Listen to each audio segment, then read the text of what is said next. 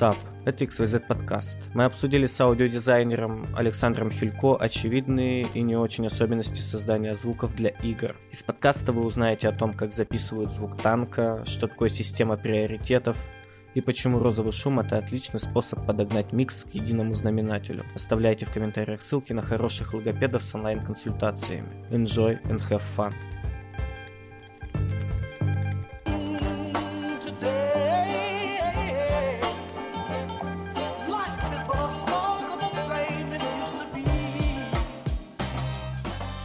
Всем привет, это XYZ подкаст. Мы маленько сегодня с хрипотцой, как певцы блюза. Но это нам только поможет, потому что у нас сегодня в гостях саунд-дизайнер Александр Хилько. Привет, ребята. Рад всех наверное, не слышать, рад во всех говорить, да. Да, также с вами Никита Журавель и Софья, мы авторы XYZ Media. Начнем с такого небольшого знакомства. Расскажите нам о себе, кто вы, чем занимаетесь, над чем работаете. Меня зовут Александр Хилько, я являюсь ведущим аудиодизайнером в компании Wargaming, э, работаю на проекте World of Tanks. Также я являюсь основателем и преподавателем в школе звука XSSR Academy, в которой я со своими коллегами занимаюсь обучением студентов созданию звука и музыки для видеоигр, а также музыкальному саунд-дизайну. Помимо этого, я являюсь основателем и супервайзером студии саунд-дизайна AK Audio, где где я и мои бывшие студенты, выпускники, занимаемся озвучиванием различных амбициозных инди-игр. Вот слово «амбициозный» здесь, наверное, ключевое. А в музыке и звуке у меня опыт более 15 лет профессиональной деятельности, и мне кажется, я занимаюсь именно тем, чем я хотел и мечтал заниматься в жизни. Можно тогда задать вопрос относительно саунд-дизайнера и аудиодизайнера? В чем разница и как правильно и когда правильно использовать слово sound, а когда аудио? Саунд-дизайн — это дисциплина, которая включает в себя в контексте игр, если мы говорим про игры, она включает в себя непосредственно создание звуков для игр. Также э, для создания аудиоконтента нам нужно писать музыку, которой занимаются композиторы. Нам нужно реализовывать интерактивные системы, которым занимается технический саунд-дизайнер. Нам нужно изначально записывать исходники, чем занимается рекордист. Нужно супервайзить все, что сделали другие. Этим занимается аудиодиректор. Аудиодизайнер — это специальность или это дисциплина, которая включает в себя сразу же несколько дисциплин. Это, по сути, аудиодизайнер — это как человек-генералист в звуке, в игровом звуке. Я бы так, наверное, сказал. То есть включ... Э, моя профессия включает в себя и непосредственно запись контента, и непосредственно создание этого контента. Также я являюсь и композитором, музыки, которая звучит в World of Tanks. По сути, в мою должность также входит и супервайзинг того, что я сделал, или того, что сделали мои коллеги из моей команды. Вау, то есть это еще и менеджмент фактически команды. Ну да, э, лид-аудиодизайнер должен все-таки, как тимлид, я должен вести свою команду. А насколько большая команда, кстати говоря, если не секрет? Не секрет, у нас нет секретов почти. Но начнем с того, что э, World of Tanks, именно в отделении World of Tanks, не во всем Wargaming, у нас же много продуктов, а World of Tanks у нас сейчас команда из 11 человек. В команде аудиодизайна есть еще одна подкоманда, мы называемся Audio Team 2, и там там настроя. Помимо этого, как я уже говорил, у меня еще есть ряд деятельностей, проектов. И вот и того у меня на сегодня три дистанционно распределенные команды, я бы так сказал. Поэтому менеджмента много довольно в жизни. Думаю, нам нужно начать с того вообще, как вы пришли в профессию. Расскажите нам о своем бэкграунде, может, есть какое-то специфическое образование, может, это все вылилось из какого-то банального увлечения музыкой и в таком духе? А, безусловно, у меня есть образование, играю на нескольких инструментах, и в детстве меня отдали в музыкальную школу.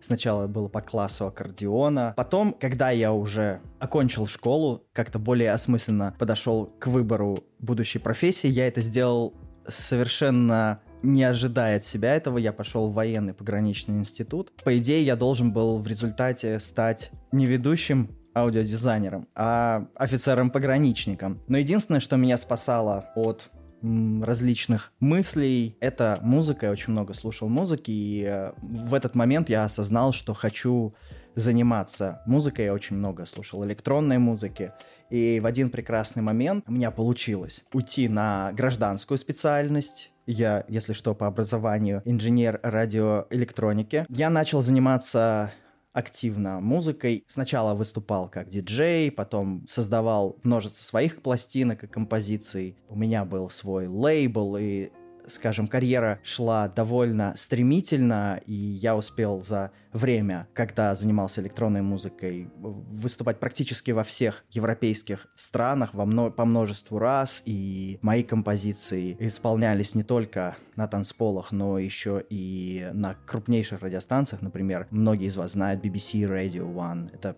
радиостанция номер один в Англии. Вот, в одном из шоу часто мои треки крутили, в том числе и выступал в этом шоу. И в один прекрасный момент я пришел на перепутье и понял, что все вечеринки, одна похожа на другую. Я прям прекрасно помню этот момент, и я всем рассказываю одну и ту же историю, и вам тоже расскажу. Это было в Париже.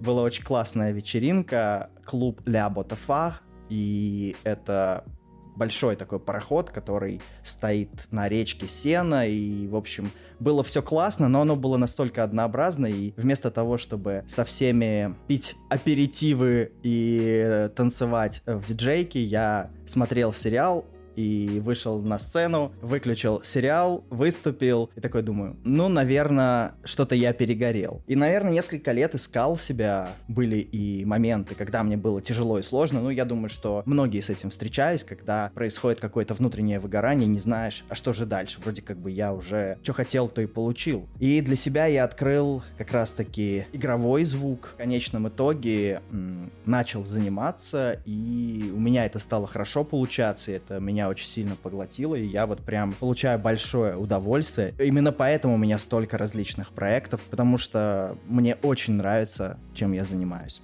BBC Radio One это ж вообще топ-тир. Это прям невероятное достижение. Да. Удивительно. Наверное. Было прикольно. Тут нам перед тем, как перейти к чему-то более глубокому, нужно расставить точки над «и». Может, поясните, пояснишь, чем отличается саунд-дизайнер в кино и саунд-дизайнер в видеоиграх? Очень хороший вопрос. Абсолютно верно. Между звуком игровым и звуком в кино или в линейных медиа, можно сказать, есть большая разница. Саунд-дизайнер в кино делает звук, очевидно, для кино. То есть создает именно звуки. То есть стоит для нас вот прям четко разграничить, что у нас есть а, звук, это все звуки, есть музыка, ну и есть voice-оверы. Допустим, можно поделить их на три класса. И для линейного медиа это линейная медиа, как я уже сказал, это кино, какие-то видео, какие-то, наверное, видеоролики, которые имеют начало и конец. И есть нелинейные медиа, это, ну, в первую очередь, конечно же, это видеоигры. Так вот, при создании звука для кино мы точно знаем, или даже нам режиссер говорит точно, что вот в этой точке нам нужно создать такую-то эмоцию. В этом кадре нам нужно на первый план вывести звук тлеющей сигареты. А вот в этом плане нам нужно показать шаги в каком-нибудь объемном помещении и показать одиночество главного персонажа. В игре мы не знаем. Может игрок стоять 10 минут на одном месте, ему позвонили, и он отошел. То есть мы не знаем, что будет делать игрок. Но звук должен всегда адаптироваться под поведение игрока и сделать ощущение от игры максимально комфортным, передать максимально качественно нужную именно в этот момент для игрока информацию, сделать правильную эмоцию и, безусловно, сделать незабываемым, сам игровой опыт. И поэтому при работе саунд-дизайнера в кино саунд-дизайнер должен очень плотно взаимодействовать с режиссером в играх. Очевидно, он должен плотно взаимодействовать с гейм-дизайнером, с левел-дизайнером. Возможно, даже невозможно даже, наверное, все-таки с концепт-артистами, потому что сама идея озвучки может родиться еще до непосредственно построения геймплея. И в моей карьере были случаи, когда мы начали, начинали озвучку проектов именно на этапе концептирования, получалось очень-очень круто. Поэтому самое главное, я подведу итог, самое главное отличие — это то, что в кино это линейный звук, и мы точно знаем, в какой точке нам нужно привнести какую эмоцию. А в играх мы не знаем, как поведет себя игрок. Но наша задача сделать его experience от игры максимально комфортным, интересным и увлекательным. Вот, вот это отличие кино от игр, то, что кино — это всегда очень контролируемый опыт, а, контролируемый в плане с точки зрения режиссера и создателей А в игре из-за того, что очень много переменных, и сам игрок может действительно пойти куда угодно, сделать что угодно, опыт э, игрок как будто сам становится немножечко режиссером своего опыта.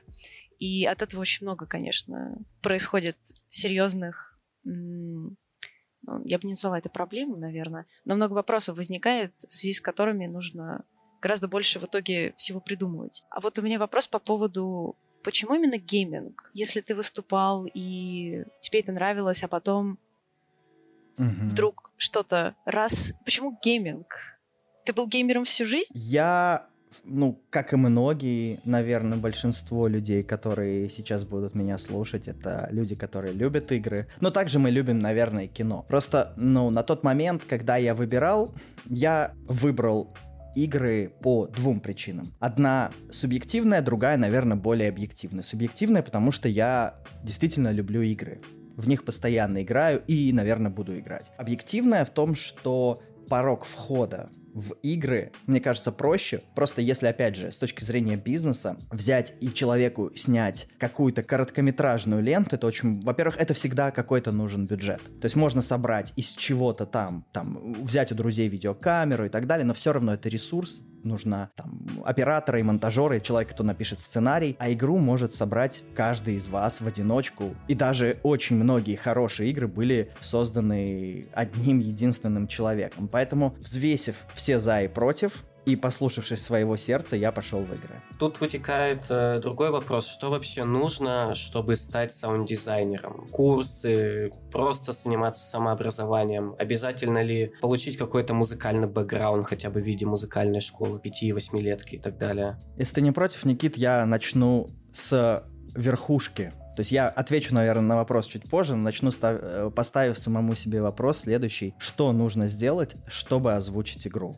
Угу. Для этого сначала вообще, из чего состоит звук в игре? Как мы представляем себе, что у нас есть, допустим, музыка. Музыка — это как, э, скажем, определенная линейная медиа. Она может быть и линейной, может быть и нелинейной. Музыка предназначена для того, чтобы создавать э, настроение для игрока к примеру. Ну, также у нее есть еще ряд м, свойств, таких как она может еще передавать информацию и так далее, но об этом, возможно, позже поговорим. Также для игры нужно озвучивать какие-то простейшие элементы такие как фоли, передвижение, допустим, персонажа, шаги, там, оружие и так далее. Плюс нужны какие-то озвучивания UI элементов или, допустим, voice-оверы. Это если базово так. Плюс у нас еще есть какие-то ambient текстуры, если, допустим, это персонаж, какой-то, и он находится в каком-то мире, мы можем создать звук ветра, чего-то еще, там, птичек и прочее, прочее, прочее. Все зависит, опять же, от задачи. И вот, исходя из того, что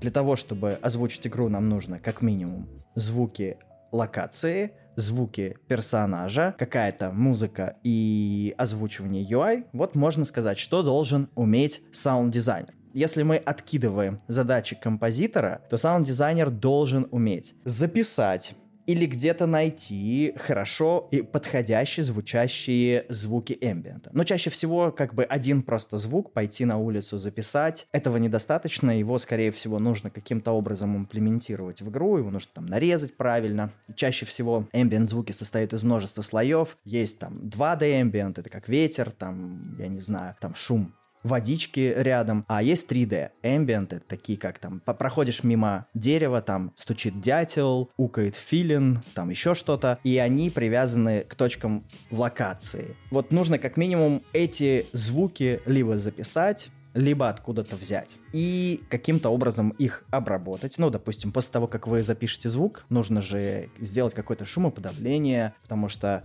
чаще всего там ветер будет задувать в микрофон, и даже если у вас хороший микрофон с э, правильным дедкетом, Дедкет это такая махровая штука, чтобы не задувал ветер. И все равно придется искать моменты, где летают самолеты или машина, или там тетка говорит там типа что-нибудь. Поэтому это нужно правильно нарезать. То же самое подготовить эти звуки, неважно откуда взяты. Это первое, что нужно сделать. То есть умение работать с контентом. Дальше мы хотим сделать звуки, допустим, если это шутер.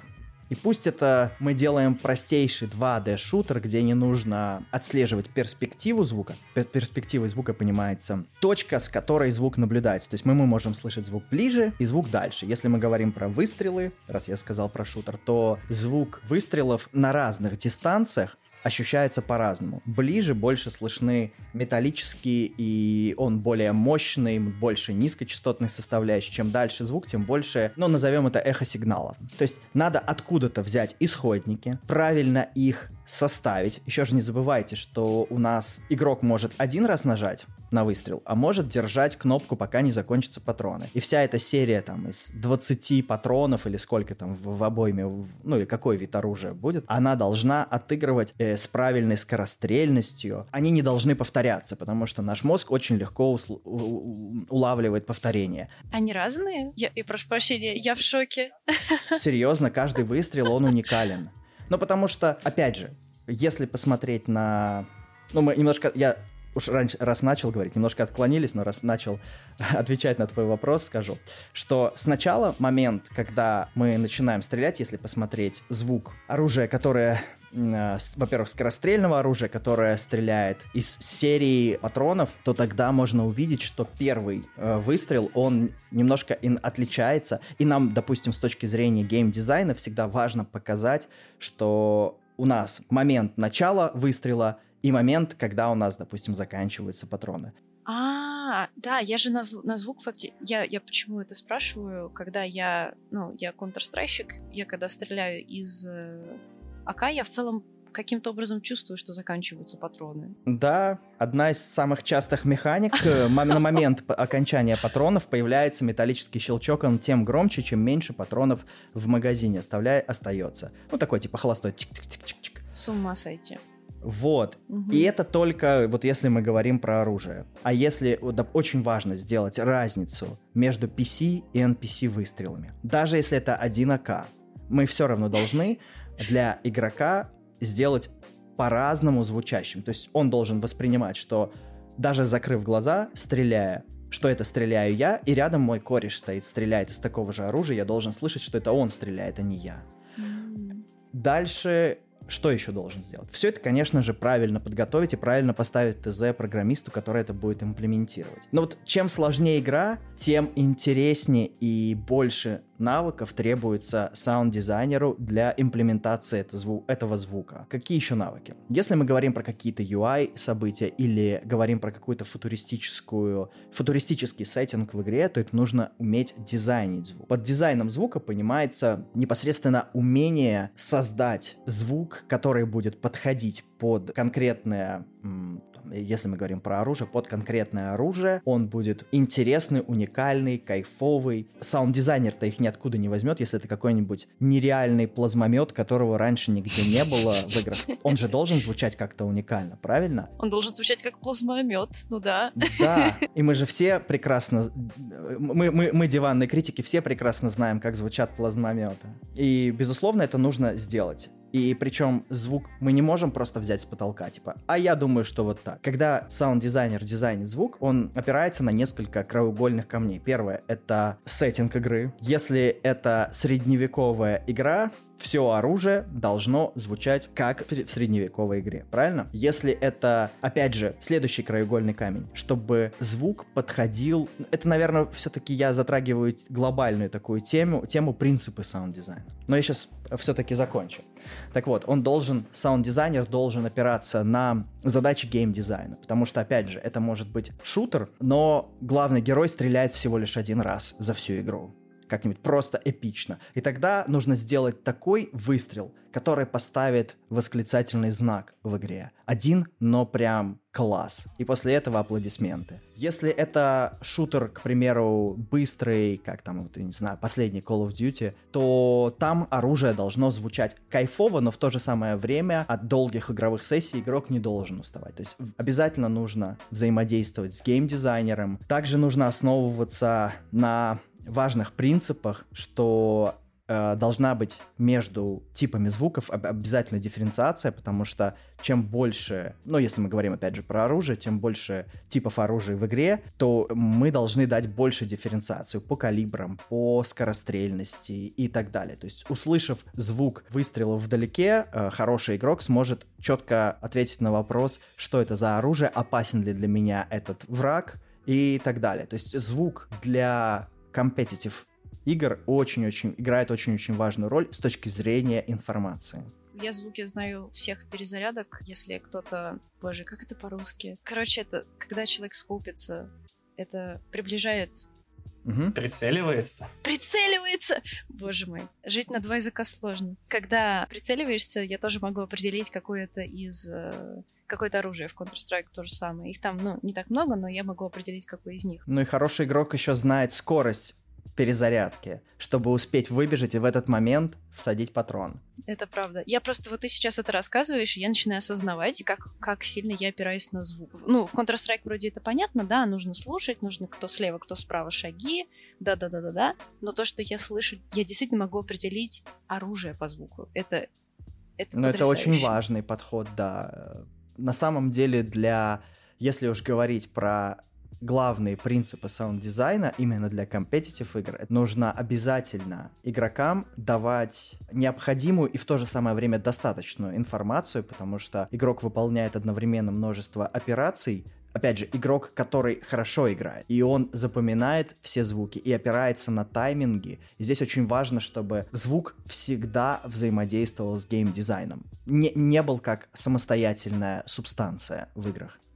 Тут, раз мы об этом заговорили, можно э, затронуть вопрос приоритетности звуков. Э, я знаю, что у вас есть, где-то вы упоминали про Overwatch в каком-то из своих видеороликов, что там есть э, система, когда определенные звуки программно делаются чуть громче, даже если они не должны таковыми быть. Как это вообще примерно все устроено? Создание подобной системы? Любая система — это всегда, безусловно, множество работы по ее планированию. Но я все-таки расскажу. Да, действительно, хороший пример с Overwatch — это игра сильно построена на соревновательном элементе, плюс в ней множество персонажей, а персонаж играет очень важную роль, то есть персонаж это ключевое звено, и то есть каждый персонаж должен звучать во всем по-своему. Если помните, смотрели видео, то э, каждый персонаж в Overwatch, у него разные шаги. Очень хороший пример у этого хромоногого, прям можно по шагам определить, что это именно он хромает. То есть персонажка в Overwatch она настолько ярко выражена, что это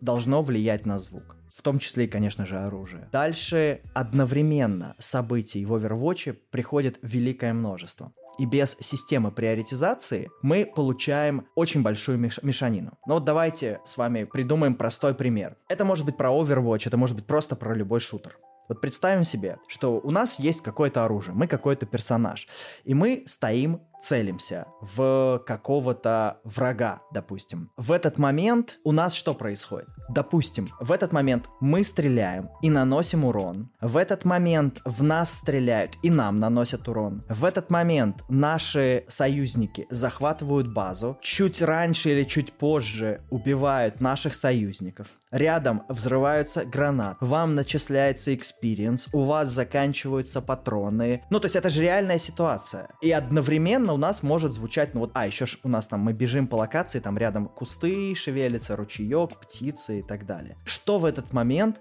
мы должны услышать. И вот здесь на самом деле очень важный вопрос к аудиодиректору, как он построит вот эту систему. Потому что событий очень много, и здесь нам нужно пользоваться, может быть, вы слышали про такой принцип информационной достаточности, как бритва Окома, когда нам нужно много информации давать, но мы должны ее уменьшить до информационного минимума. И в этот момент, так как это все-таки соревновательная игра, мы, если говорим на примере Overwatch, то мы должны давать в первую очередь информацию, связанную с жизнью вашей. Потому что, в принципе, ваша жизнь и жизнь ваших союзников, и уж тем более врагов, она не так важна в этот момент. И ваша жизнь зависит от нанесенного вам урона. Поэтому в приоритете в этой системе идет нанесение вам урона. Дальше в приоритете то, что вы стреляете. Дальше в приоритете. То есть в приоритете имеется в виду ниже по приоритету имеется в виду. А раз ниже по приоритету, оно должно э, звучать тише. Дальше по приоритету нанесение вами урона. Дальше по приоритету, ну, наверное, какой-нибудь захват базы. Там какой-нибудь дядька говорит, типа, база захвачена.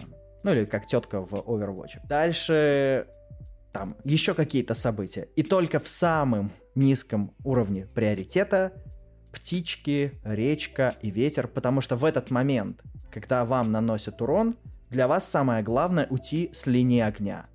Птичек можно потом послушать. К примеру, в таких медленных шутерах, как World of Tanks, у нас же тоже такие же системы отрабатывают приоритет. World of Tanks это игра, в которой вы можете полторы минуты разъезжаться на линию огня, на удобную для вас позицию, и в этот момент можно послушать птичек, вот стоя в кустах и целясь во врага. И поэтому здесь именно в момент, когда ничего вокруг не происходит и вы целитесь, можно послушать птичек, какие-нибудь там, я не знаю, музычку и прочее, прочее, чтобы было не скучно. Но в тот момент, когда наносится вам урон, для вас все равно, что будет происходить, в, ну, постороннее, потому что вам нужно точно считать, что наносится урон, мне нужно убежать с э, линии огня. Поэтому м, система приоритетов это в первую очередь как геймдизайнерская задача. То есть мы должны создать максимально комфортный и в то же самое время максимально информативный игровой опыт для игрока. То есть, и, допустим, когда вам наносит урон, вам точно все равно, получили вы experience или нет. Потому что надо сваливать. И уж потом прочитать. Опять же, я сказал про один способ работы с приоритетами. Просто сделать звуки тише. Есть еще э, другие способы. Это разнесение по времени. То есть есть приоритеты по времени. К примеру, у нас э, в игре World of Tanks у нас много различных голосовых нотификаций. Там, не пробил, или там еще какие-то события. У нас есть линейка приоритетов, когда, допустим, в эфир вклинивается какой-то из более важных э, событий, то они ставятся в очередь. И если для, как, для каких-то событий очередь быстрее заканчивается, для каких-то она дольше. То есть если время прошло, а событие не успело отыграть, оно уже для вас не актуально. То есть это приоритеты по времени. И третий способ построения приоритетов — это частотные построения, приоритеты. То есть у нас звуки, которые острые, под острыми звуками мы понимаем звуки с яркими трензиентами. Трензиент — это короткая вспышка амплитуды. Амплитуда — это громкость. Итого получается, если быстрый, короткий, громкий звук, и в то же самое время он еще и э, высокий по частотам, он быстрее прочитается нашим мозгом. А есть звуки, которые с медленной атакой. Атака — это начало звука, то есть он какой-то медлительно появляющийся. А еще если в низких частотах, то это для нас не такое приоритетное событие. То есть мы, наш мозг его не считает. Соответственно, более опасные звуки мы можем делать, более колкими, короткими и как я сказал, слово транзиентными, а менее опасные, более, более такие для информации, опять же, природа. Они мягкие, незаметные, медленные, и так далее. Надеюсь, я подробно рассказал. Да, мы так внезапно ушли в техническую составляющую и совсем упустили вопрос о том, что нужно сделать, чтобы стать саунд-дизайнером, какие знания получить специфические и вот в таком духе, где поучиться, может быть. Угу.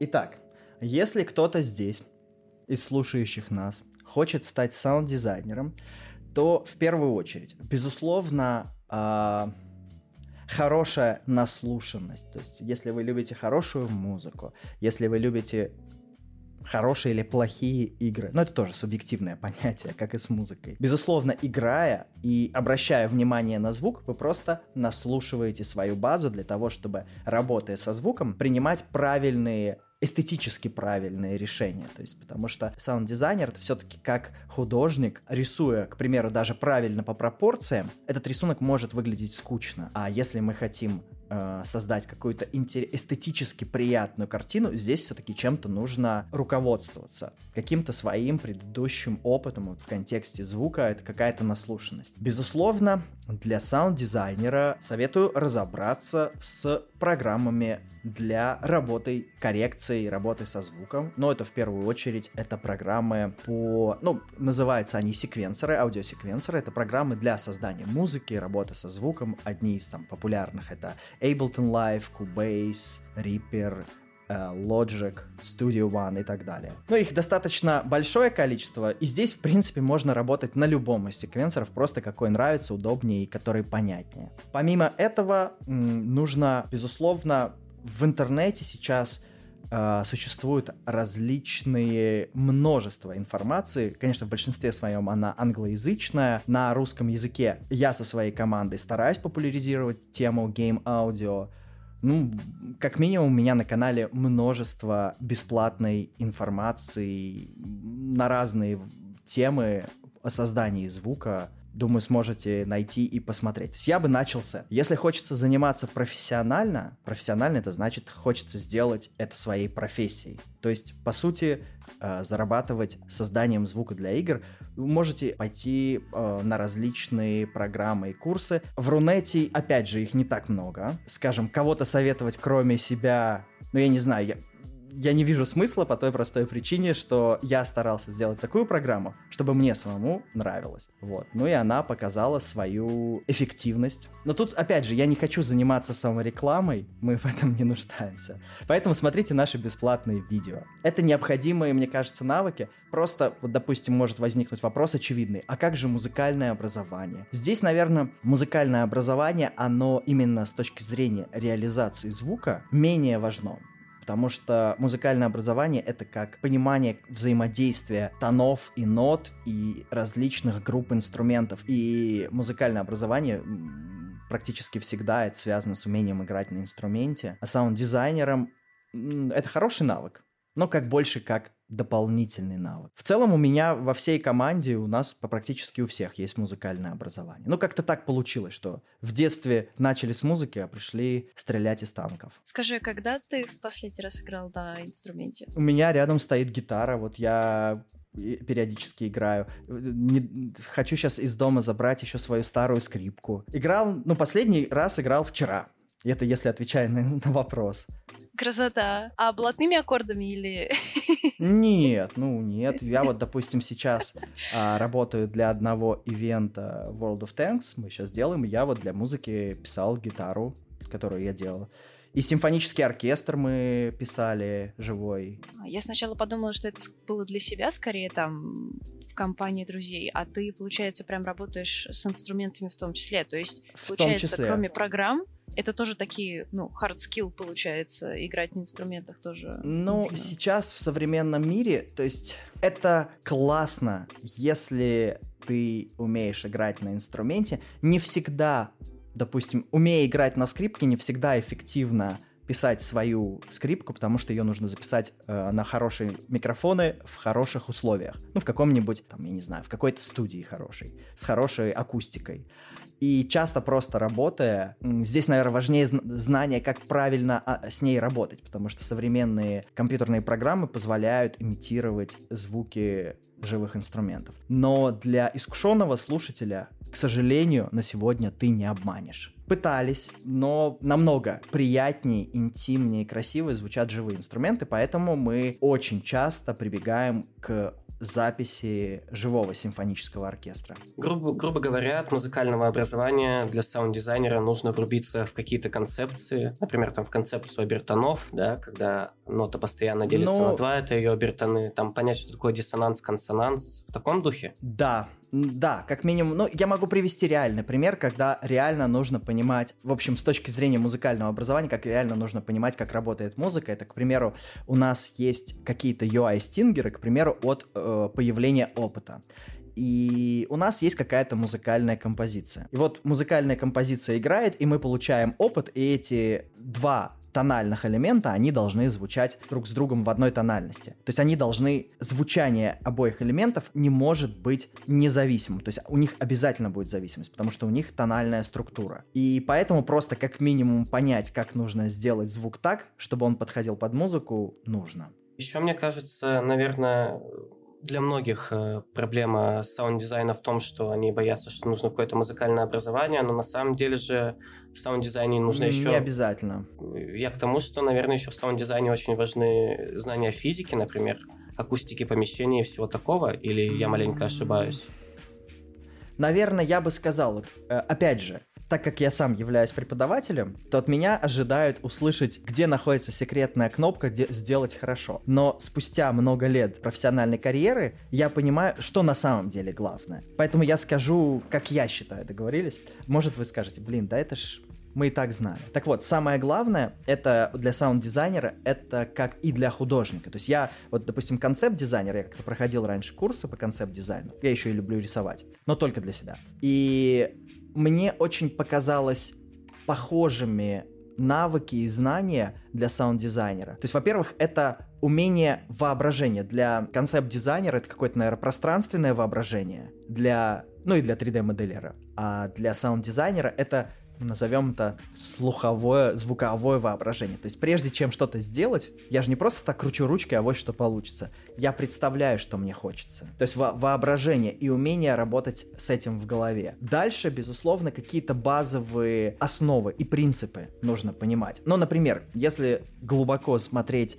только в саунд-дизайн отдельных звуков, то звуком легко передать, например, размер объекта. Например, большой Объект имеет больше низких частот, а маленький звучит выше. Можно передать звуком материал. Твердый, звонкий, рассыпчатый, мягкий материал. Тоже же можно звуком передать легко. Текстуру гладкий, шероховатый. То есть гладкий звук это какой-то скользящий звук, шероховатый он постоянно дребезжит. А также с помощью звука мы можем передать назначение объекта, то есть для чего он предназначен в игре концептуально, или даже уровень опасности этого объекта. Поэтому, понимая принципы, в том числе и чуть-чуть физику, но опять же, физику мы из жизни ее видим. Просто умение в голове представить вот эти вот корреляции с тем, что у вас, и с тем, что э, в реальной жизни. Ну и я бы еще сказал очень важный навык для саунд-дизайнера — это наигранность, играть в игры. Потому что просто сделать звук как в жизни, скорее всего, не подойдет, потому что в играх чаще всего звук не такой, как в жизни.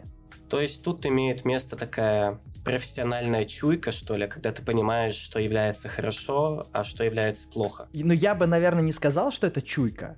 Это вот важно понять, что же действительно в звуке является хорошо. Или там, что такое правильный звук. То есть, э, но в целом да. Вот, тут можно перейти к вопросу о том, что вообще хороший саунд-дизайн и что такое плохой, э, что такое плохой саунд-дизайн, где проходит вот эта вот черта. Я, наверное, начну опять же с простого ответа, а потом его разверну в более сложный, ответив на самом деле, чем они отличаются. Итак, как-то в начале лета меня пригласили на конференцию, первую офлайн конференцию после, э, для меня первую офлайн конференцию после пандемии, ну или я не знаю, как еще идет или нет, но в общем первая офлайн конференция, она была в моем родном городе, и я так обрадовался, потому что я выступал как э, э, скажем, как лектор на той же самой сцене, где когда-то там лет 10-15 назад я выступал как диджей. И, в общем, на этой конференции у меня была э, тема, что такое хороший звук, что такое плохой звук, именно про звук. И прежде чем рассказать э, самому, что же такое, я обратился к своим э, друзьям и знакомым, которые работают в, в крупных игровых студиях, таких как Ubisoft, там, э, Sony, Santa Monica и так далее, и спросил их, как они считают. То есть там аудиодиректор Outer Worlds бы отвечал на мой вопрос, э, саунд-дизайнер Returnal рассказывал. Я спросил, что такое хороший звук? Простой вопрос. Что такое плохой звук? И на самом деле э, все из этих профессионалов индустрии ответили примерно одно и то же, что хороший звук — это тот звук, который подходит под игру. Поэтому в целом можно сделать вывод, что один и тот же звук для разных игр, он не подойдет. То есть звук должен быть контекстный. Именно поэтому саунд-дизайнер должен четко работать в сцепке с продюсером, с э, гейм-дизайнером, с левел-дизайнером и так далее. И я для себя определил несколько ключевых правил, которые рассказывают, что же такое, наверное, правильный звук. Потому что хороший и плохой это все-таки субъективная мерка. А я хочу как-то попытаться объективно оценить. Поэтому глобально я выделил следующие пункты. Первое — это правильный звук, часто намного более эффектней и больше, чем в реальной жизни. За счет этого обычно помогает подчеркнуть важные элементы сцены и драматургии. Ну, допустим, вот опять же, если проводить пример с более эффектно, громче, больше, можно сказать вот в том же самом, в той же самой игре World of Tanks, э, над которой я работаю, на полигоне, когда э, мы записывали танки, когда стреляет танк, там просто все меркнет перед глазами. Это просто настолько э, яркое событие, что ты даже не понимаешь, то есть, что это было, но это было очень громко и страшно. Именно так стреляет танк. Но в игре, когда у нас игровая сессия 15 минут, мы должны спокойно, комфортно воспринимать наш звук выстрелов, плюс дифференцировать танки NPC и определить, какой у них тип калибров. У нас 6 или 7 калибров, то есть калибровая сетка большая, и по звуку она тоже должна отличаться. И, естественно, вот это вот гипертрофирование звука для игр очень часто проходит. Правильный звук должен донести четкую информацию, которую хочет передать игроку геймдизайнер. Я очень часто э, сегодня говорю слово геймдизайнер, потому что он как скажем, человек, который закладывает основы игрового цикла, я считаю, что очень важно понять специфику, которую он хочет передать, самой игровой механики какой-то, э, совместно прийти к максимально четкому пониманию, что должен услышать игрок. И вот если, опять же, вот мы с вами говорили о примере шутера от первого лица, когда мы целимся во врагам, а вокруг там встрекочут выстрелы, кричат от боли союзники и так далее, здесь очень важно понять приоритеты что должно звучать в этот момент и какая информация не важна. То есть ту, которая не важна, мы просто отсекаем.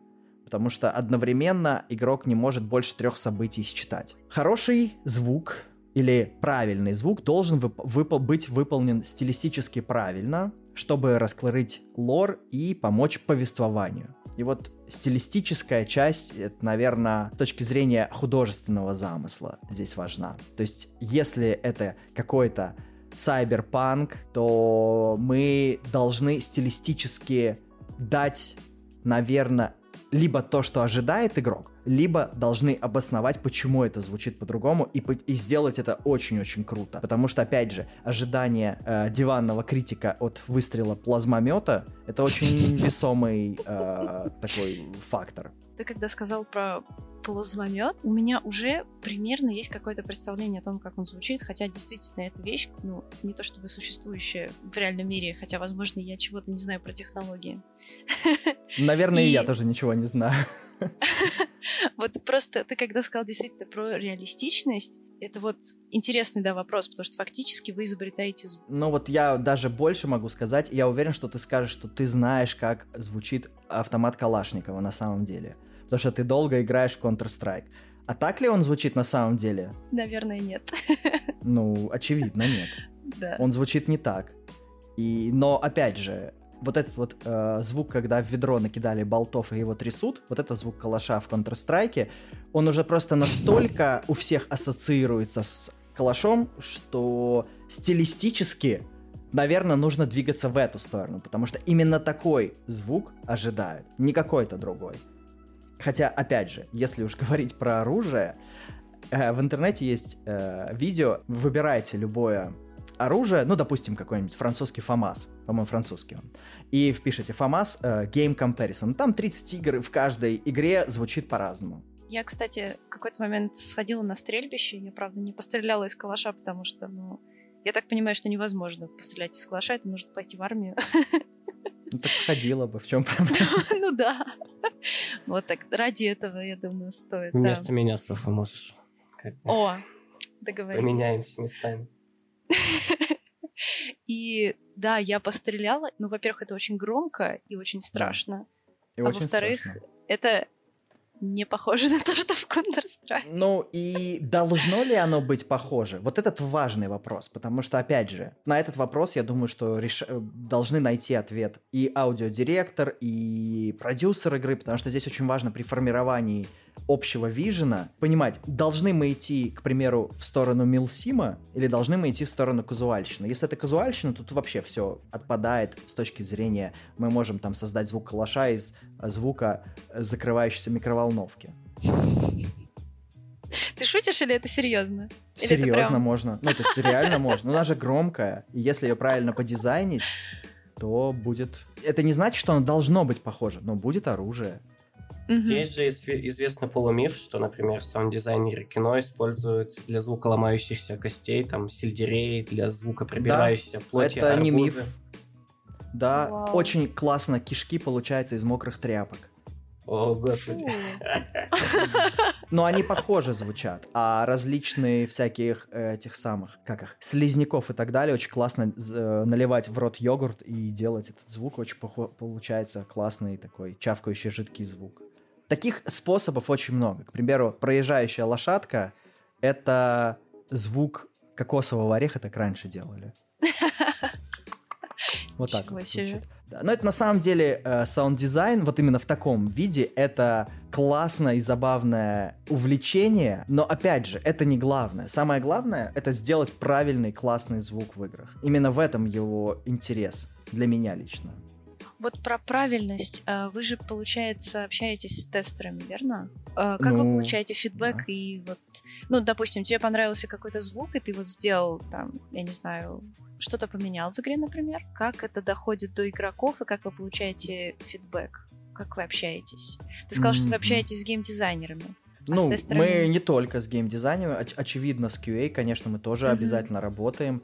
Mm-hmm. И, но я бы привел, наверное, тут пример из своей работы э, в AAA проекте, потому что, очевидно, скажем, в AAA проекте важность не допустить ошибку, она выше, потому mm-hmm. что в зависимости от количества игроков угу. и инвестированных средств в разработку. Ну, да, да. Так вот, безусловно, мы взаимодействуем с тестерами, и э, задача QA же не в том, что сказать, типа, Саша, ты плохо работаешь. А задача QA — обратить мое внимание на то, что я не увидел, на то, что я мог пропустить. Например, а, допустим, вот из реальных примеров последнего взаимодействия, вот сейчас мы заканчиваем работу над одним из режимов, который я пока, к сожалению, не могу озвучивать, но он выйдет, будет прикольно. В общем, суть какая, что я, когда проверяю то, что я сделал, то есть я добавил там какую-то условную звуковую механику, и у меня все ползунки громкости на максимуме. Тестеры, они же, раз, убрали музыку и пропали все звуки. Это значит, что часть моих звуков шла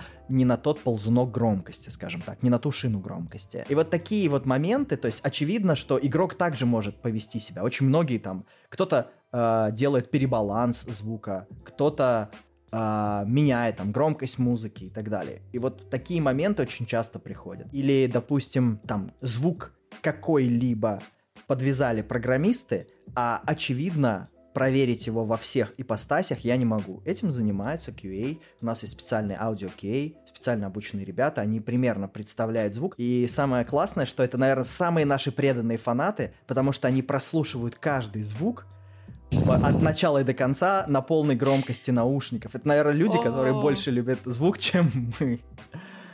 Я знаю, что в музыкальной звукорежиссуре, например, распространена практика проверять микс на разных устройствах. Там, грубо говоря, с телефона, на дешевых наушниках, на дорогих мониторах mm-hmm. и на дорогих наушниках.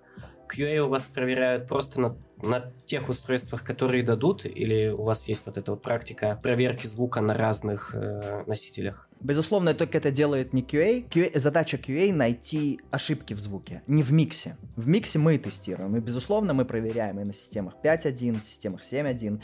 И, как ты правильно заметил, так называемый шит-контроль. Вот, у меня, допустим, в студии, помимо моих Адамов S2, это довольно дорогие мониторы. У меня стоят авантоны, которые дают очень э, ровненькую АЧХ и слушаешь без низов. Если звук будет на них хорошо звучать, значит на любом телефоне и ноутбуке он зазвучит. Плюс, безусловно, я слушаю в наушниках, потому что восприятие стерео в наушниках и в мониторах, оно разное. В процессе работы я тестирую на разных устройствах. QA же они очень часто работают именно в наушниках, потому что так они могут расслышать какие-то вот часто прилетают баги, там, как, вот, там какой-то щелчок в конце. То есть я его никогда бы и не услышал, потому что я индивидуально звук, вырезанный из контекста, не слушаю. Я его сделал, э, запихнул в игровой ой, прошу прощения, в аудиодвижок. Тестеры, они прослушивают каждый звук отдельно, и э, в контексте этого звука могут услышать какой-то вот щелчок, шипение или что-то еще. А еще прикольный был момент, как-то у нас записывали мы звук для ангара, по-моему, 9 мая или День города. И там просто были записи детей, и кому-то из тестеров показалось, что кто-то матом там ругается. Вот тоже прилетел баг. Но в плане того, что проверьте, действительно там или нет что типа показалось. То есть такие тоже вещи, ну потому что э, очевидно, что если в игру играют там десятки миллионов игроков, то даже если десятая доля процента это услышит, то очевидно это уже тысячи игроков это услышат, и тогда комьюнити очень сильно возрадуется. Получится куча мемов. Раз мы заговорили о взаимодействии с другими отделами, давай в паре слов о пайплайне среднестатистической задачи. То есть вот тебе пришло там озвучить такой-то танк и как он едет по полям. Что ты для этого сделаешь первым делом, что вторым и что третьим? Mm-hmm. Ну, обычно у нас как? У нас есть, это называется фичой, да? происходит киков, где фичи-оунер рассказывает, что вот будет то-то или то-то вот, допустим, смотри, вводят новый танк. Это будет там танк такого-то уровня. У нас почти все реальные танки, а если они нереальные, то они сделаны по чертежам реальных танков, которые, допустим, не были пущены в стерео. Соответственно, мы должны понять, какой тип двигателя там использовался. Если у нас возможность записать такой звук двигатель, то есть если танк не был в реальности выпущен, но зато двигатель. Там они очень часто там на, на старых танках вообще тракторы стояли, или там самолетные двигатели и так далее. То есть понять тип двигателя, возможно, у нас уже что-то реализовано. После того, как мы э, происходит киков, у нас происходит эстимация времени. Мы начинаем с препродакшена, на котором, опять же, я, бы не стал бы скатываться именно в задачу озвучки танка, но и просто вот какая-то задача. В препродакшене происходит концептирование, то есть это может быть целая фича, это целый игровой режим. Я произвожу некое концептирование, примеру, какие-то описываю пилоры, вот здесь должно быть то-то, там, хочу нарратив, хочу какую-то уникальную музыку, хочу то-то, то-то, то-то утверждаю это на общем собрании, то есть раз представляю концепт, после того, как все, все говорят типа норм в продакшн, мы переходим к проду. И в проде происходит, созна... ну, опять же, сначала мы распиливаем все на задачи, то есть мы, получается, нарезаем с общей задачи, делим ее на какие-то более а, маленькие задачи, которые могут делаться изолированно. Кажд... В каждой задаче мы создаем контент. А, помимо создания контента мы это имплементируем в аудиодвижок. Создаем ТЗ на программистов. Дальше, это мы уже и работаем с программистами. Если эта задача связана с анимацией, то работаем с аниматорами, получаем от них там какие-то драфты, либо уже финальные анимации, озвучиваем какие-то конкретные анимации. Работаем там, с UI UX дизайнерами, тоже, если они что-то делают, какие-то концепты представляют. После этого, опять же, мы создаем ТЗ. После того, как программист подключает все ивенты, наша задача проверить, как это все работает, донастроить, сделать полишинг. Закрывается задача, она улетает в QA. После этого QA выставляет баги, если есть. Обычно они, конечно же, есть, потому что ну, всего учесть невозможно, и даже какое-то добавление маленького звучка может повлиять на что угодно, на восприятие. Ну, к примеру, допустим, мне кажется, что яркий, красивый красный звук, ну, красный я условно сказал, конечно же, он, это классная идея, но если этот звук будет играть 60 раз в минуту, просто мы от него очень сильно устанем. И в какой-то изолированной задаче, мне кажется, это классная идея. Допустим, непосредственно на плейтестах можно как раз-таки получить а, негативный фидбэк. Вот как раз-таки это разговор о том, что все-таки необходимо также участвовать в плей-тестах по своей фиче. Ну и после закрытия всех багов у нас происходит уже этап релиза фичи. Ну, на который тоже там от нас нужна кое-какая поддержка, но это уже, опять же, уникально для каждого проекта. А по времени это сколько получается? Все зависит от разных... Ну, смотри, в крупных проектах, таких как World of Tanks, все очень происходит инертно. И, допустим, я могу работать над фичой, которая выйдет в следующем году. И, соответственно, все этапы, то есть там может быть 3, 5, 6 месяцев. Есть какие-то вещи, которые там, делаются за 2 месяца. Но все равно, обычно мы перед самым релизом не начинаем работу, потому что это невозможно. Еще же нужно проверить и так далее, чтобы не, не, не доделывать в патчевых этого самого второго дня. Поэтому все в больших проектах фичи, они такие долгоиграющие и делаются очень медленно и планируются в скопе там заранее. И просто так вот, допустим, если не понравился звук, просто так его не переделать. То есть приходится куда-то это лоббировать, потом выделяются на это ресурсы, потому что под каждую фичу нужен свой PM. Ну вот так работать в большой компании. В маленьких же компаниях, а давайте поменяем. Ну давайте. Все, поменяли в релиз. Вот тут вот интересно, как вы создаете звук Wargaming именно полевой, да? Чтобы записать танк, это же нужно договориться, кто этим занимается, там, тимлит саунд-дизайнеров или кто-то из менеджмента. И как вообще выглядит команда полевиков, да, вот этих условных полевых звукорежиссеров? У нас э, нету отдельной команды людей, кто ездит по полям. То есть у нас э, мы танки писали в четырех странах. Это не потому что типа мы гастролировали, а потому что а, очевидно, мы же работаем с танками э, Второй мировой войны, и в одном месте не найти все танки всех наций. Приходилось а, искать в разных музеях, а, на полигонах и так далее. И, соответственно, это планируется, конечно же, заранее. И э, есть у нас специальный отдел, который помогает с тем, чтобы договориться с музеями. Ну, то есть я говорю сейчас, допустим, мы писали танки и в Вашингтоне, и в России, и в Белоруссии, и еще в одной стране, которую меня просили не называть. Вот. Ну, это просто частная коллекция одного человека. Вот. И, по сути, для этого нужны специально обученные люди, которые ведут переговоры, заключают договора, потому что, опять же, э, в США все по договору. Безусловно, нужно все это правильно подготовить. Потом планируется э, сама запись, командировка, запись и так далее. Бывают какие-то довольно спонтанные записи когда, к примеру, договорились на учениях, на каких-нибудь провести записи. Такое тоже бывает. Но оно спонтанно, это не значит, что «О, пацаны, поехали» это значит, что это заранее, безусловно, планируется, потому что нужно же собрать свое оборудование для записи, как минимум подготовить одежду, потому что, ну, учение это всегда очень грязно, сыро и чаще всего холодно. А какие части танков вы записывали? Движение, выстрелы? Все, да, выстрелы, mm-hmm. движение. Ну, смотри, а, движение танка состоит из нескольких систем. Под системой, ну, это понимается совокупность звука. Допустим, для э, звука движения танка у нас одновременно работает больше 250 уникальных звучков. Э, суть какая? Чтобы это, опять же, это было реалистично. Это звук двигателя снаружи. Угу. Причем снаружи у нас же есть э, со стороны выхлопа, со стороны э, двигателя, опять же, смотря где двигатель размещен, внутри танка. Угу. То есть, если у нас же есть э, аркадный режим, это когда над танком летает камера, есть внутри танка снайперский режим. Так вот, звук двигателя, он и там, и там отличается, и он должен параллельно независимо работать. То есть, наоборот, зависимо.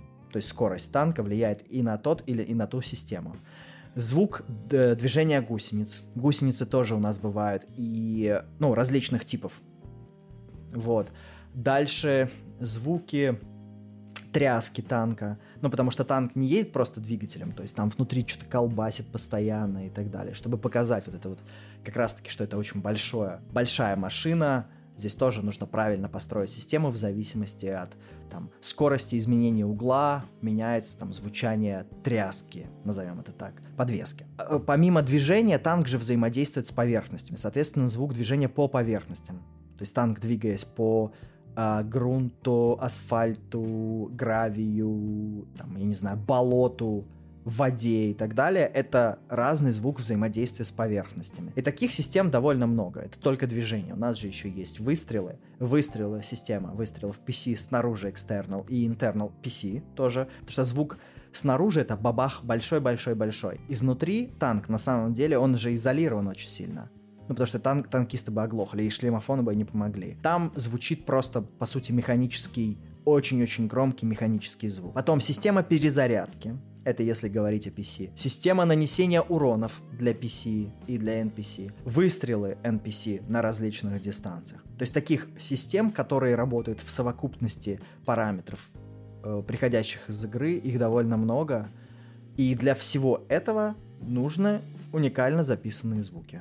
Знаете, все это звучит очень классно, но такое ощущение, что очень дорого. Так что, вот, если не секрет, это же не все так записывается. Стоковые звуки, которые там покупаются у каких-то других агрегаторов, тоже в играх используются.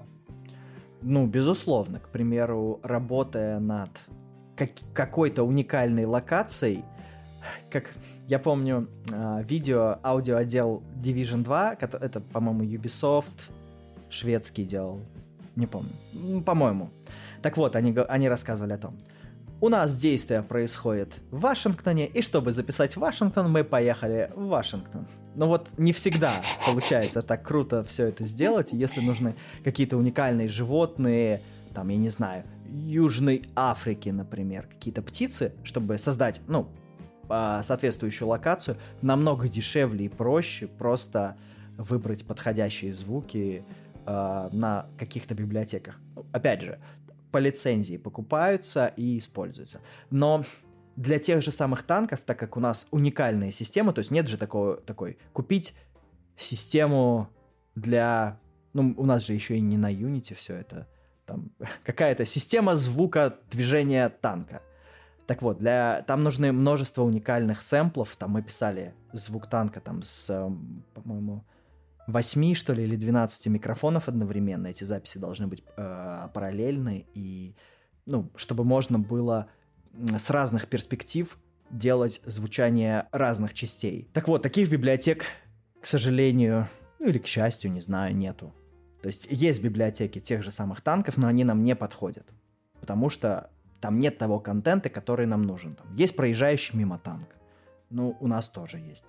Вот, поэтому, но какие-то там, я не знаю, звуки, ну, нужен определенный там какой-нибудь просто рандомный звук, там, разрушение стекла, там, падающего снега, вот, допустим. Нужен звук падающего снега для Нового года, что Дед Мороз скинул коробочку, в которой много всяких товаров. Можно искать из каких-то своих библиотек, можно пользоваться вот как раз-таки стоковыми библиотеками. Звук падающего снега, он звучит? Да, конечно.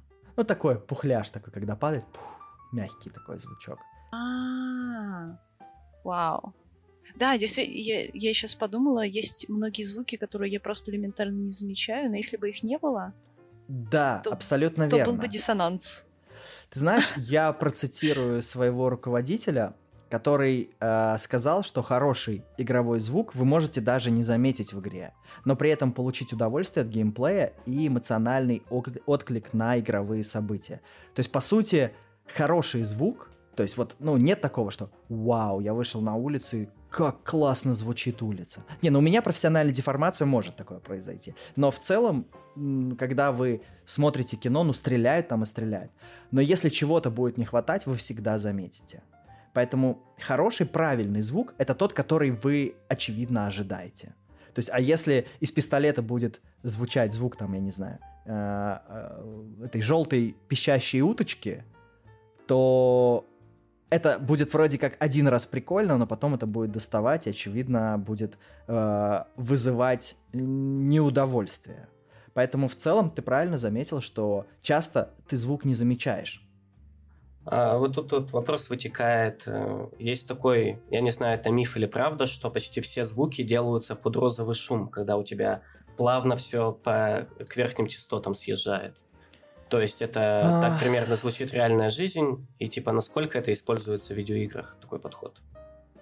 Ну, в целом, э, да, ты абсолютно прав. Э, есть, но не весь звук, а именно игровой микс.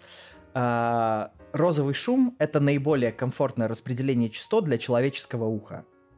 И, скажем, стараться делать игровой микс под розовый шум, это значит, но имеется в виду не в какой-то точке времени, а именно распределение на игровую сессию. То есть, чтобы на протяжении игровой сессии примерно как-то высокие и низкие частоты имели вот такое похожее розово-шумное распределение. Это значит, игроку будет комфортно играть на протяжении игровой сессии, чтобы не было такого желания, что там из ушей кровь полилась и так далее. То есть, чтобы не было слишком много высоких частот. А, но есть, опять же, все зависит от контекста. Если это какая-то короткосессионная игра, где в геймплее вы недолго и очень важно делать акценты на какие-то игровые события, то, возможно, и не нужен этот самый розовый шум, потому что игрок не успеет устать. Но сделать э, акценты, какие-то смачные, красивые события, может быть, это будет более важно. Поэтому здесь, наверное, все-таки я бы отталкивался от контекста. И отвечая на твой вопрос, да, такая э, практика действительно существует. А, тут у меня еще такой личненький вопросик созревал, созревал. Э, в Escape from Tarkov у них выходили дневники разработчиков, и там один из их звукорежиссеров говорил, что он не пишет э, он пишет звуки выстрелов в помещении, прямо в помещении, то есть не используя цифровую реверберацию. И говор, mm-hmm. говорит о том, что якобы естественная реверберация намного круче ощущается человеком, это намного лучше. Вот на ваш профессиональный взгляд, это не, не оверкил такой или это необходимость? Ну, безусловно, для саунд-дизайнера пострелять в закрытом помещении это очень классно. Но действительно очевидно, что звук, записанный в, э, на открытом пространстве, вы именно, я имею в виду про звуки выстрелов. Все-таки громкие стрессовые звуки, которые дают очень много э, реверберационного и э, эхо хвоста. Э, по сути, цифровой ревербератор не передаст. Он может сымитировать, но он, он, он больше подходит, знаете, для каких-то негромких шагов, капель дождя или с потолка каких-то капель. Для негромких. Для громких звуков здесь немножко другое а, другой хвост, и, соответственно, он будет намного более реалистичный, намного эффектней и, ну, естественнее звучать. Также и для открытых пространств. То есть тоже нужны реальные живые хвосты. Допустим, если в игре присутствуют... Ну, опять же, я приведу пример Division 2. У них там система выстрелов, когда в закрытых помещениях просто э, к звуку оружие выстрелов, то есть, ну, э, звуки выстрелов, они распределяются на онган микрофон, это когда прям на а, оружии записывается, там, на расстояние одного метра пишется микрофоны, э, 5 метров, там, 50, 100 и так далее. Так вот, э, к близким записям подмешивается хвост когда мы находимся внутри помещения, там по коллайдеру, к примеру, забегаем э, в какой-то коллайдер, переключается свич, что у нас, типа, мы в закрытом помещении, подмешиваются хвосты закрытого помещения. Когда выбегаем на улицу, то на улице. А если мы между домами, подключается, ну, соответствующие хвосты. Но у них там система более хитрая, там еще есть, проецируются эмиттеры на э, перпендикулярах, и оттуда играет slapback delay, но это прям уже такие крутые системы, которые саунд-дизайнер не сможет сделать без аудиопрограммиста. А тут, раз мы заговорили про аудиопрограммистов, стоит ли саунд-дизайнеру вообще разбираться в программировании, понимать какие-то основы, или, может, нужно, наоборот, углубиться? Потому что я видел э, вакансии, да, некоторые, там часто требуют от саунд-дизайнера знать C++ почему-то. Ну, я бы, наверное, сказал так, что э, плюсы или шарпы прям вот конкретно не обязательно, потому что мне в практике именно на плюсах не надо было ничего писать. Но понимать, как работает язык программирования и понимать там, допустим, я в основном работаю не э, напрямую, мы работаем там в Unity, впиливаем э, звуки. Там мы обычно работаем с звуковыми движками, такие как э, Vice или Fmod. И существует у этих звуковых, о, прошу, да, звуковых движков или аудиодвижков, у них существует свое API, и просто понимать, каким образом вызывается event, переключается switch, вызывается state, изменения какие-то, как, я не знаю, фейдер громкости, что нужно сделать, чтобы его вызвать, изменение его, то есть что для этого нужно. Я считаю, что это хороший навык, потому что намного проще ставить ТЗ программистам и намного проще с ними ну, не могу сказать, что прям на одном языке обсуждаешь. Но мне это в жизни помогло, к примеру. Есть такой эффект Доплера, когда приближающийся звук, там, допустим, машина к нам едет, у нее, когда она к нам приближается, э, высота тона двигателя выше, чем она удаляется. То есть получается такой звук. Улетел. И для того, чтобы такую систему построить, у нас есть скорость, вектор, и вот эти параметры, они могут приходить из игры. И раньше в танках не было э, эффекта Доплера, и вот мне говорили, да нет, это сложно, нет, мы, у нас сейчас нету мощностей на это. И я просто на Unity запилил прототип, показал, как это сделать, принес код на шарпах, и программист сказал, что все, я понял, давай сделаем. То есть такие случаи, они позволяют очень быстро э, реализовать какие-то вот такие интересные идеи. А если бы я не знал, то я бы сказал бы, М, окей. Слушайте, это реально прикольный кейс. Вам бы его где-нибудь Так- таких кейсов много. Мы, допустим, пространственное распространение звука, чтобы... Ну, это очень сложная система окслю- окклюзии обструкции звука, когда звук огибает какие-то препятствия. Ну, то есть, допустим, есть звук в комнате, когда мы выходим из комнаты, идем на кухню, ну, мы же что-то слышим, и мы слышим не со стороны звука, потому что там стена, а звук огибает двери. Правильно? И для того, чтобы это построить в игре, игра же не может по навмешу звук провести. Ну, может, но для этого нужно построить свою систему. И для того, чтобы это сделать, это задача для программиста, это задача для аудиодизайнера, и нужно как минимум понимать, как все это работает. И в результате, безусловно, е- опять же, я люблю делать прототипы на Unity и показывать. Все это работает, все, ну, можно уже как минимум реализовывать. То есть я брал на Unity, делал там маленький городок, добавлял туда танк и показывал, вот я контроллером двигал танк и как менялся звук, и все такие, о, классно, давайте тоже так делать. А, раз мы заговорили о необычном подходе, да, к саунд-дизайну, какие лично для тебя игры это вот прям венец творения саунд-дизайна? У чего ты лично учился и чем вдохновлялся? А может, это не только игры, может, ты и фильмами вдохновлялся, или даже там какими-то Ну, музыкальными кино- альбомами? Кино как бы безусловно классно, но безус- я как бы сам игрок. И я там часто покупаю новые игры с точки зрения и личного интереса, примерно понять, что там новенького придумали, и с точки зрения, конечно же, профессионального. И я бы, наверное, так как сам я в основном люблю играть на консоли, у меня э, PlayStation, и я бы, наверное, наверх э, возвел бы на пьедестал The Last of Us 2. Это самый прям топовый звук, на мой взгляд. А, из шутанов, прям шутанов, я бы батлу пятую бы выбрал, потому что э, там же есть сессии часовые, прям час нужно там выполнять, там захваты, удержание точек и так далее. И на, на протяжении этого всего у нас же постоянно стрекочут выстрелы. А выстрелы, как мы с Софией заметили, это стрессовые для человека звуки. А там они, во-первых, очень четко считываются э, пространство, и плюс они от них не устаешь. И при этом они очень эффектные, классные, кайфовые. И батла с точки зрения шутеров, на мой взгляд, самая прям лучше, сдел... лучше всех сделано. Очень понравился звук в Returnal. Это эксклюзив для PlayStation 5. Я прям от него кайфанул. Прям, наверное, один из лучших звуков 2021 года.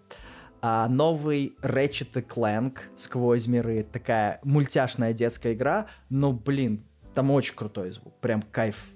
Вот с точки зрения информации, с точки зрения... Она же еще и мультяшная. И там и нарратив есть. И, в общем, там все это сделано классно. Я про Last of Us 2 не рассказываю, потому что, ну, для меня это прям тема на много часов, и я даже не буду затрагивать. А, безусловно, я считаю, что World of Tanks очень хороший звук, потому что сам над ним работаю, и мы постоянно его совершенствуем. И с точки зрения, опять же, игровых сессий, доставки информации и а, реалистичности техники, тоже я считаю, что очень хороший звук. А, Overwatch, по-сво- ну, он не по-своему, он просто это не как бы не, не самая новая игра, но в ней тоже очень топовый звук. Вот очень жду второй Overwatch. Но, наверное, это прям вот если из пьедестала самых лучших звуков из всех звуков, наверное, это... А, нет, не все, соврал. А, конечно же, Inside. Ну, я думаю, что многие для вас Inside это не просто звук, да? Очень классный геймплей и звук очень классный. Там ну, на, не зря на они звуки его писали механики из есть. черепа.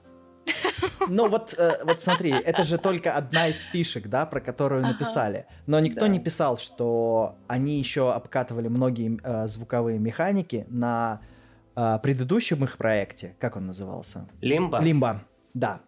На Лимба обкатывали. А потом еще 6 лет Inside пилили. И причем аудиодизайнер, аудиодиректор их, забыл, как его зовут, э, он с ними с самого начала. То есть 6 лет они пилили звук, музыку, ну, музыка там такая более дроновая, такая тональная. И поэтому он крутой. Потому что они изначально строили игру на настроении, на повес... да, там даже повествование тоже сделано на очень таких неявных моментах. И на звуки там многие механики завязаны. Ну, не многие, некоторые, я бы даже сказал. Именно поэтому там хороший звук. И да, не стоит его забывать. И, кстати, не так давно вышел Little Nightmares 2, и вот если обратить на него внимание, э, там очень похож звук на Inside. Вот. Я как-то а на своем плане? канале э, в каком плане, сейчас расскажу. Как, э, как-то на своем канале делал полный разбор э, Inside, Hades, и вот э, в Inside я там прям кучу-кучу пунктов, то есть я играл в игру и записывал, что мне нравится, что мне не нравится. Я вот разбирал там 100 с чем-то пунктов именно по звуку записал. Так вот, что в Little Nightmares? А, сама атмосфера, ну то есть вот как, как сделано, то есть там очень громко и атмосферные звуки. Система движения и дыхания очень похоже сделана, именно с точки зрения технической реализации. И там очень много схожих. Но я, я не считаю, что это плохо. То есть если стырить хорошо с инсайда, я считаю, что класс. Тырите все. Я только буду рад. Ну, потому что просто так не взять. Там все очень сложно. А если взяли, повторили, и неважно, сделали по-своему, не по-своему, то вы молодцы. Ну, например, к прим- э, может, знаете игру такую Torchlight 3? Да, да. Вот. А, они взяли систему приоритетов из Overwatch. Но они делали не на Vice, Vice это аудиодвижок, а делали на Fmod, это тоже аудиодвижок. И взяли систему, именно система приоритета звуков, тоже у них звук громче не тот, который, не только тот, который ближе стоит, а тот, у, у кого важнее приоритет. И они признают, и не просто там типа стырили и молчат. Они говорят, да, вот мы у наших замечательных коллег из Blizzard взяли вот такую систему, и получилось очень неплохо. То есть я за такое заимствование. К сожалению, саунд-дизайн очень широкая сфера, и мы не, не, не успеем обсудить еще некоторые моменты, на вроде плагинов, которые используют, на вроде того, как можно применять знания из обычной звукорежиссуры в игровом саунд-дизайне и так далее. Надеюсь, это будет такой нам засечкой, чтобы еще когда-нибудь вместе пообщаться. Но, к сожалению, нам пора потихоньку закругляться. И финальный вопрос мы его задаем всем гостям. Что читать, что смотреть, за кем следить? Смотрите, ребят, в Рунете я стараюсь популяризировать тему звука и вообще, ну, звука в играх в частности, и вообще звука. И я со своей командой школы, мы делаем очень много контента, и я бы посоветовал начать с того, что на своем канале XR Academy, ну, может быть, потом вы, ребята, скинете э, ссылку, есть видео, как создается хороший звук в играх. Я бы посмотрел, ну, просто вот именно принципы, о которых я говорил, я бы начал с этого. Потому что там я привожу и э, цитаты там своих э, знакомых, про которые я говорил. Потом советую посмотреть анализы, которые я делал по играм. Что читать? Скажем, на русском языке доступно про звук, наверное, не так много. Я бы, наверное, посоветовал, э, когда вы в следующий раз завтра, сегодня начнете играть в свою любимую игру, вы послушайте. Обычно в ваших любимых играх хороший звук. Нет такого, что, типа, мне эта игра нравится, но звук там отстой. Обычно нравится как бы все в совокупности. Но не всегда, конечно же. И попытайтесь ответить себе на вопрос, почему вам нравится этот звук. Ну, то есть, и начни, начните разделять отдельно, там, допустим, музыка, отдельно звук. Можете дальше выключить в игре музыку и послушать, как она звучит без музыки. Вот вам домашнее задание. Возьмите Doom Eternal, выключите трек заглавный, ну и там э, просто музыку, и послушайте, как классно он звучит. То есть это вот для меня был... Я не стал возводить Doom Eternal на пьедестал, потому что я не считаю, что это прям топ. Там есть много вопросов к Думу. Но мне очень понравилось, что там вот эта вот массакра, когда куча-куча там выстрелов, кровь и под этот под, под классный музон происходит. Но если выключить музон, как бы все плохо не становится. Вот попытаться разобраться, почему так происходит, почему он прикольно так же звучит. Потихоньку пора закругляться, потому что мы вообще гостю обещали на час. Да, это был вообще отличный подкаст. Большое спасибо, Александр, что уделили нам немножечко времени. Э, С вами был XYZ подкаст. Я Никита ведущий, э, Софья тоже ведущий, и наш приглашенный гость, саунд-дизайнер из Wargaming, преподаватель Александр Хилько. Всем спасибо, что слушали, оставляйте свои отзывы. Всем пока. Пока, Пока, ребят, пока.